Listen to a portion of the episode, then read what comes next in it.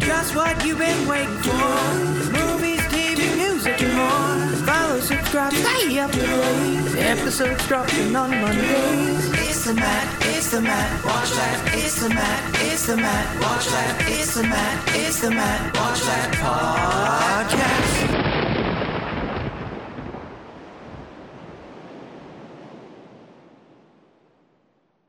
Hey there, welcome to the Matt Watch That podcast, the place for reviews, rants, and randomness. I'm your host, Matt Sorosky, filmmaker, film fan.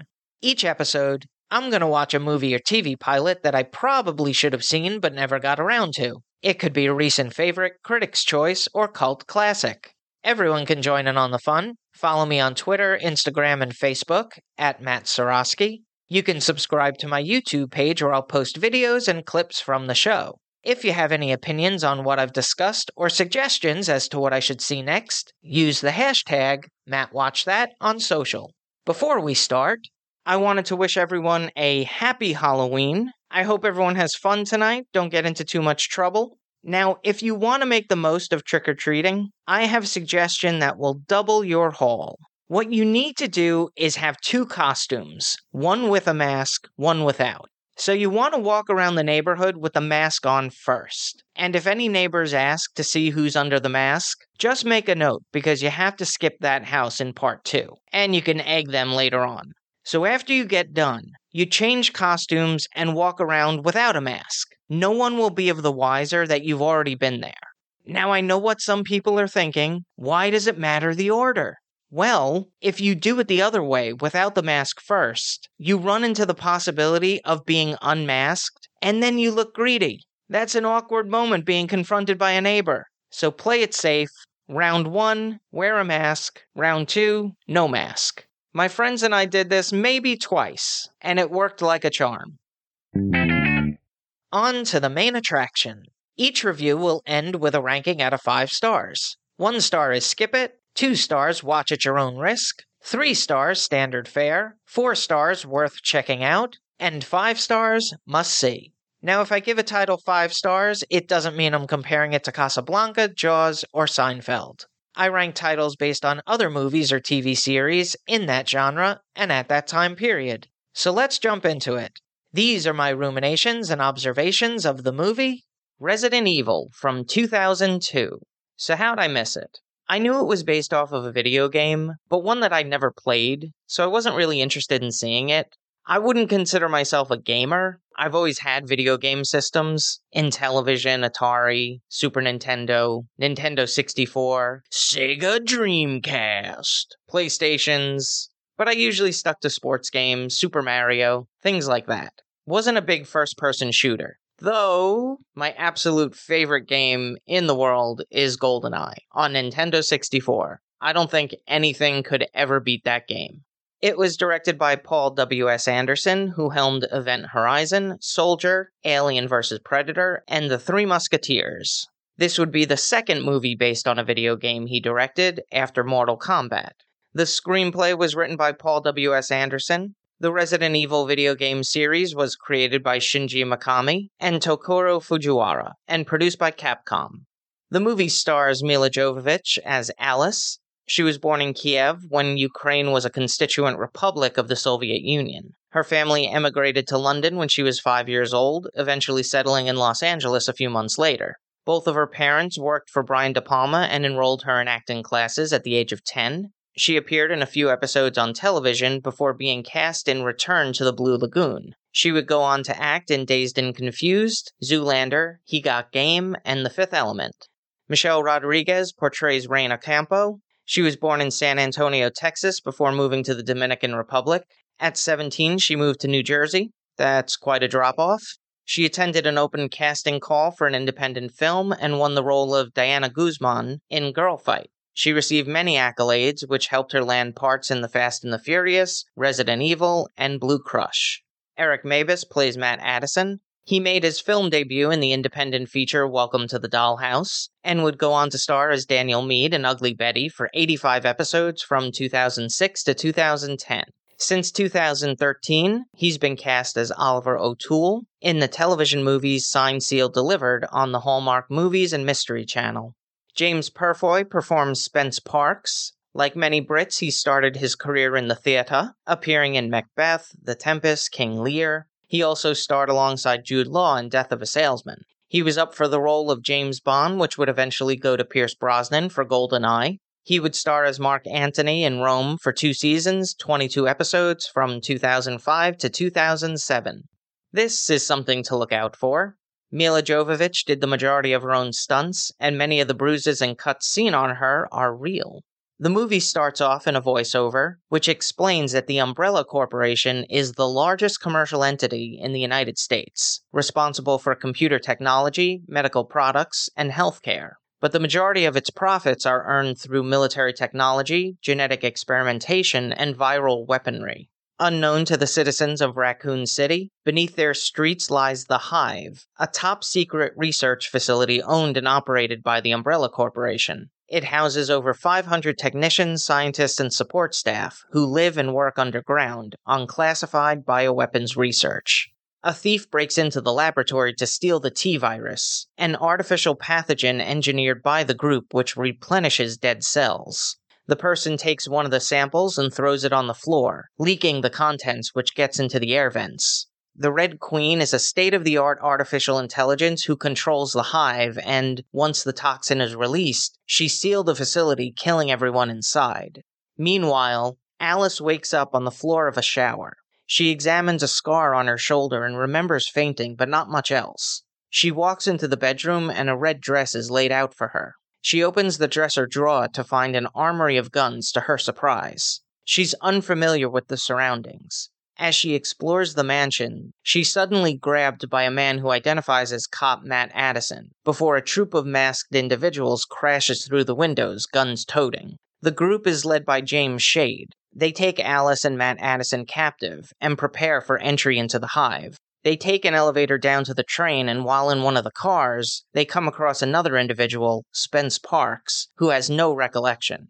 When Alice sees him, this triggers a flashback of a marriage. She takes off her wedding ring and reads the inscription Property of the Umbrella Corporation. She demands to know what's going on, and James Shade tells her that they all work for the Umbrella Corporation, and the mansion is an emergency entrance into the hive. Alice and Spence were assigned as security operatives to protect the property, their marriage being a cover. Their memory has probably been altered due to the gas that was released in the hive, and can last anywhere from a couple of hours to weeks. James Shade and his team were dispatched to shut the Red Queen down and search for any survivors. When they reach the main chamber, they unpack a device that will deliver a massive electric charge, forcing the mainframe to reboot and take down the Red Queen's defenses. Upon the installation of the device, it shuts down the facility, unlocking all the doors and releasing a horde of zombies. Here's a quote without context You're going to have to work for your meal. Resident Evil is a decent film. I probably like it more than most because it reminds me of those 1980s Cannon movies. Lots of action, flashy camera work, constant movement, not always necessary, a couple of decent jump scares. The script was uneven. I did like the fact that we were kind of in the dark in the beginning, not really sure what was going on. But then they had a scene that was just pure plot exposition, laid out exactly what was going on. And I've had a habit in the past of doing this, but it's kind of amateur writing. You always want the exposition to be peppered throughout the script. You don't really want to say, all right, here it is. Although in The Great Muppet Caper, when Miss Piggy asks, Why are you telling me all this? Lady Holiday responds, It's plot exposition. It has to go somewhere. So the special effects were pretty good. There were a couple of obvious things that stand out, looked a little dated, but for the most part, it did look like an expensive film. So I can't make comparisons to the actual video game and if it stayed true to the spirit, but as a straightforward popcorn action flick, yeah, it's alright. Now for a little trivial trivia. Actress Milla Jovovich and director Paul W.S. Anderson started dating shortly after the film wrapped and married in August 2009. The cinematography was captured by David Johnson, whose filmography includes episodes of Blindspot, Deception, and Yellowstone. It was edited by Alexander Berner, who worked on Cloud Atlantis, Jupiter Ascending, and A Hologram for the King. The score was co composed by Marco Beltrami, who wrote the music for Scream, Snowpiercer, Red Eye, World War Z, and was nominated for Best Achievement in Written Music for Motion Pictures, Original Score for 310 to Yuma, and The Hurt Locker. And shock rocker Marilyn Manson, who contributed songs to The Matrix, Spawn, Queen of the Damned, and Strangeland.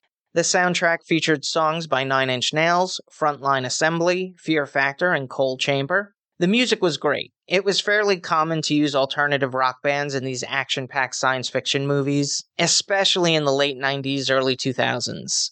The runtime is 1 hour 40 minutes. It had a budget of 33 million and grossed 103 million at the box office. It spawned five sequels Apocalypse, Extinction, Afterlife, Retribution, and the final chapter. There was an animated miniseries called Infinite Darkness, released in 2021, and a television series, Resident Evil, which is unrelated to the movies. There's a reboot in the works Resident Evil Welcome to Raccoon City. I give it 3 out of 5 stars. I've seen worse video game adaptations, but I've also seen plenty better. If you've seen Resident Evil and have opinions on the movie, let me know what you think using the hashtag MattWatchThat. Moving right along, each episode, I'm going to post clips that I think people should watch. It could be movie trailers, music videos, interviews, or something completely random. Search for my YouTube page and there will be a playlist called Matt Watch That Playback. Otters are my favorite non household pet animals. I'm not sure why. It might have to do with the Jim Henson Christmas special, Emmett Otter's Jug Band Christmas, or it might have to do with the hundreds of otter videos I've watched in a YouTube wormhole. They're just so cute. And the way they eat food is hilarious. The sounds that come out of them is incredible. So, a couple of otter facts for you. Most of the sea otters in the world can be found in coastal Alaska. When otters rest, they do it in groups. You see, when they sleep, they do it floating on their backs. And they hold each other's paws so that they don't get swept away as they sleep. Sea otters consume about 20 to 25% of their body weight each day. They have a loose patch of skin under their armpits, which they use for storage. It's like a pocket. And what do they store? Typically, a rock. You see, they eat a lot of marine life that has shells, so they use the rock as a hammer or anvil to crack through those shells.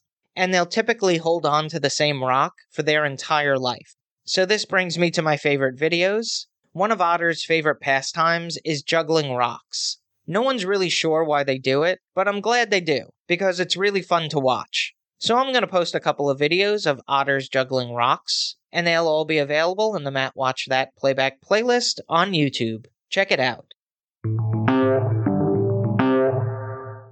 Now it's time for the recommendation. Yes, that's the word recommendation with Matt in the middle. I'm going to end each podcast with my own recommendation of a movie or TV series. Today I'm talking about Boris Karloff, the man behind the monster. Directed by Thomas Hamilton, who co wrote the screenplay with Ron McCloskey, this documentary explores the life and legacy of Boris Karloff. Best known for his roles as the monster in Frankenstein and the Bride of Frankenstein, Imhotep in The Mummy, Hjalmar Poelzig in The Black Cat, Dr. Scarabus in The Raven, and the narrator of How the Grinch Stole Christmas. He was born in Surrey, England, to parents of Indian descent. They passed away when he was young and he was raised by his siblings. He dropped out of college and traveled to Canada, where he worked odd jobs until he found the theater. He would spend a few years touring with different companies before landing in Hollywood, and the rest, as they say, is history. It features interviews with Guillermo del Toro, Ron Perlman, Stefanie Powers, Leonard Maltin, John Landis, Joe Dante, and Roger Corman. Boris Karloff, the man behind the monster, is currently streaming on Shudder. That's all for this edition of Matt Watch That. Thanks for listening to me babble. You can follow me on Twitter, Instagram, and Facebook at Matt Sorosky. You can subscribe to my YouTube page where I'll post videos and clips from the show. If you have any opinions on what I've discussed or suggestions as to what movie or TV pilot I should see, use the hashtag MattWatchThat on social head over to mattsorosky.com for the latest news and updates. And come back next time for the reviews, rants, and randomness.